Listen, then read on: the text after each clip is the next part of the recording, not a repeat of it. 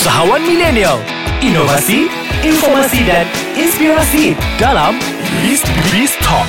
Assalamualaikum. Selamat kembali bersama Rifdi Amri dalam episod dua Biz Talk bersama Rifdi Amri. Ah, so semua Rifdi mulakan untuk episod kali kedua ni, Rifdi nak ingatkan korang jangan lupa download podcast Ais Kacang di Google Play Store dan juga App Store. Dan korang boleh juga follow Instagram Ais Kacang dengan search Ais Kacang M Y. Ah, jangan lupa bagi like sikit dekat Facebook Ais Kacang, search Ais Kacang juga. So untuk sebarang komen dan idea-idea, kalau korang ada soalan ke nak tanya dekat Rifdi, untuk Rifdi bawa kepada episod yang akan datang, korang boleh saja drop korang punya uh, idea dan komen dekat website Ais Kacang, iaitu ais kacang dot com dot my.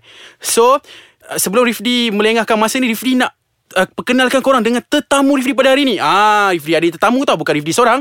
Tetamu Rifdi adalah seorang yang hebat. Ah, seorang yang usahawan yang hebat. Rifdi cukup mengagumi beliau kerana beliau merupakan seorang yang amat hebat. So, Rifdi nak perkenalkan dulu. Silakan perkenalkan diri anda. Semua para pendengar ingin mengetahui siapa tamu Rifdi ni. Cepat kenalkan diri anda. Hi guys. Okay, uh, nama saya uh, Atika binti Muhammad Zulkifli. Saya berumur dua puluh tiga tahun dan saya berasal daripada Kelang. So, sekarang ni uh, saya tengah belajar dalam peringkat yang lagi tinggi, iaitu uh, Master in Philosophy, and I punya major is actually in Entrepreneurship. So dekat mana I belajar? Uh, I belajar dekat uh, M M U Cyberjaya. So I started my foundation kat sana, I punya degree kat sana, dan sekarang I punya master pun dekat sana. Wow, master dah eh? Baru umur dua puluh tiga? Baru umur dua puluh tiga ambil master? Yes. Wow, hebat betul. Bukan hebat dalam bisnes je, hebat dalam pelajaran juga. Okay, yeah, of course. Mungkin Ika boleh uh, jelaskan kepada para pendengar, Ika buat bisnes apa? Ah, uh, diorang mungkin teringin sangat nak tahu ni. Okay, uh, Ika sebenarnya founder of Quick C. So, Quick C ni apa? Quick C ni ialah Quick Car, di mana uh, kita provide you an application platform untuk you uh, sewa kereta. So, uh, dah, kalau kita tengok normal way dulu, zaman dulu, you know, uh, student kena call one by one, kena cari nombor kat Google. Tapi sekarang dengan satu platform, Quick C connect you dengan customer dan juga car rental sekali. Oh, maknanya boleh sewa kereta melalui app sahaja? Ya, yeah, mesti sekarang kan dunia dah teknologi. Apa barang nak telefon satu persatu? Ui, telefon satu persatu bunyi dia lain macam. Tapi tak apa. Okay, jelaskan lagi sebab Rifdi macam excited nak dengar ni. Okay, so macam mana Ika uh, start idea ni eh? So dulu, masa zaman tak ada kereta, you know, nak pergi berdating semua susah. Wah, nak cari dating, eh? Susah nak cari kereta. Jadi uh, Ika perasan ini sebenarnya problem yang dihadapi oleh student. So Ika rasa macam, why not kita selesaikan masalah ni dalam masa yang sama. You know, you boleh create something value to the society dalam masa yang sama. So daripada situ tercetuslah idea, dan kita cari team untuk form satu team sama-sama. Rifdi tahu tak bila Ika start buat QuickSee ni? Okay, uh, Ika start buat QuickSee ni, uh, masa tu kita ada idea je lah, kita tak fikir pun kita boleh dapat duit. Jadi masa kita start tu tahun dua ribu enam belas, last two years. So kita start buat business proposal. Sekali tiba-tiba uh, ada orang, you know, uh, offer untuk pitching, untuk bagi fund. So daripada situlah kita start. Tapi masa kita start tu, kita start dengan website version ni. Itu je yang ada duit. Hui, okay tu, gempak apa. Okay, so macam mana sekarang uh, tahun dua ribu lapan belas ni, QuickSee, apakah perkembangan terkini yang ada mengenai QuickSee ni? Okay, sekarang ni QuickSee uh, sebab sekarang baru, you know, uh, student master tak ada banyak uh, full sangat jadual. Jadi sekarang ni kita dah uh, nak enter kepada tourism sector ataupun hotel. Tapi dalam masa yang sama sekarang ni kita tengah dalam proses R and D untuk develop satu teknologi. Apa teknologi dia tak boleh bagi tahu, rahsia lagi. Oh, nak berahsia-rahsia pula eh. Pendengar tu tak suka rahsia-rahsia ni. Ah. So um, apa teknologinya, kita mungkin uh, akan uh, implement beberapa teknologi baru, mungkin seperti driverless car, kita tak tahu lagi, tapi masih dalam lagi proses R and D. Wow, satu cerita yang cukup membanggakan. Okey, Ika nak tahu sepanjang Ika buat uh, develop apps QuickSee ni kan, app sewa kereta ni, apakah cabaran yang Ika hadapi sepanjang buat bisnes QuickSee ni? Okey, cabaran. Okey, dia ada daripada banyak segi perspektif. Kalau kita nak cakap cabaran di antara uh, team members kita sendiri eh, uh, dia sebenarnya kadang-kadang kalau you tak ada the same goal, uh, you akan rasa cepat mengalah. Macam ada juga team members Ika yang macam, oh, I nak tengok duit dulu, baru I nak perform I punya performance. So dari situ sebenarnya timut dah tak ada. Hmm. Jadi kalau you nak cari the good uh, team members, you kena cari yang memang you tahu, yang memang bagi all out daripada segi you punya soul and everything together. Oh, bagus cerita tu. Okey Ika, apa kata kita sambung lepas ni? Sebelum tu kita perkena ais kacang dulu nak, jom. Oh, boleh add on apa-apa tak? Eh, ais kacang je. Okey, jom. Okey, kita kembali daripada perkena ais kacang tadi. Ah, okey, saya nak sambung berborak lagi dengan Ika ni kerana macam menarik pula jalan cerita ni ni. Okey Ika, Rifli nak tanya sikit ni kan. Wajar lagi ke istilah falsafah customers always right ni? Ha, title ni memang betul-betul sesuai sebab I punya servis memang banyak deal dengan customer. So bagi pendapat I, sebenarnya customer ni dia ada hak dia sendiri. Dia ada hak untuk you know uh, tanya, komplainkan apa yang dia rasa tak puas hati dan sebagainya. Dia memang ada hak.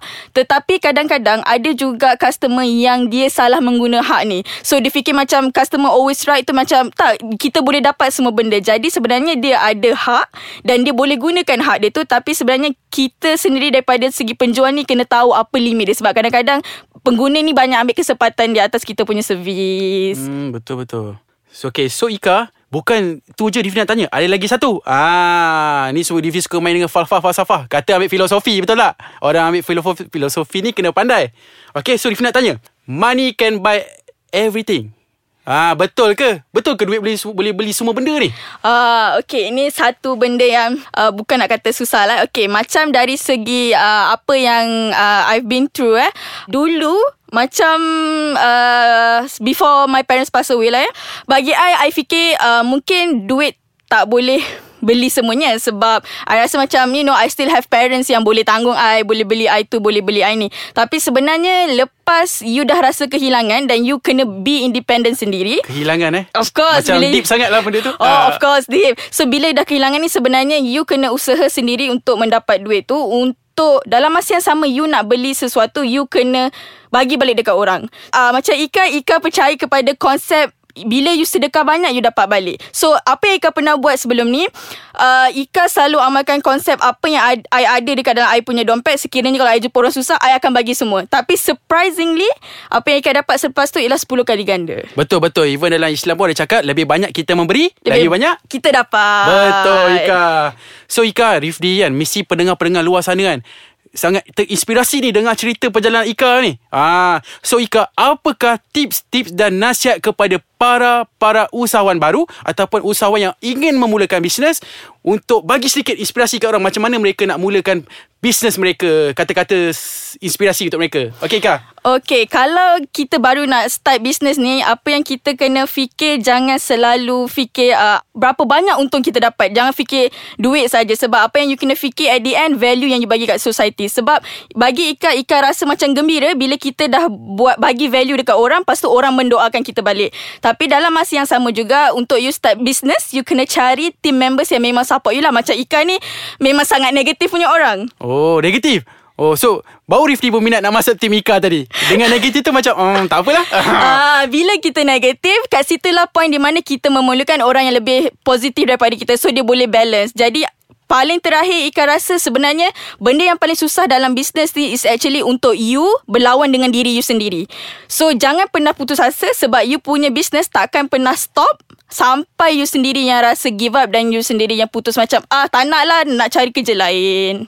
Betul-betul. Even uh, Rifdi sendiri pun setuju sebab ramai sekarang orang baru start bisnes sikit, baru uh, bisnes tu ada masalah sikit dah berhenti. Kita kena sentiasa istiqamah berterusan. Betul. Jangan give up. Kita kena satu azam yang kuat untuk kita teruskan perjalanan perniagaan kita. Betul. Kerana kita kena percaya. Kerana tak ada orang lain yang akan percaya melainkan kita sendiri percaya bahawa bisnes kita boleh pergi jauh. Betul. Okey Ika, sebelum kita mengakhiri sesi Bistalk untuk episod kali ini, apakah harapan Ika sendiri terhadap Bistalk bersama Rifdi Amri ni?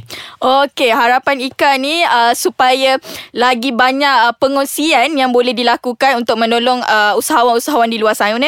Dan dalam masa yang sama sebenarnya uh, Bistalk ni boleh uh, membuat kita dapat lagi banyak networking. Dan juga dari segi Ika QuickSee, harap-haraplah dapat banyak customer. Jadi bagi siapa yang nak meng- InsyaAllah jadi bagi siapa yang nak menggunakan uh, QuickSee punya application, you guys boleh dapatkan dekat uh, Google Store dan juga Apple Store. Just uh, type QuickSee dan you akan nampak dekat situ ada logo purple tu, memang melambangkan QuickSee lah. Oh, okay.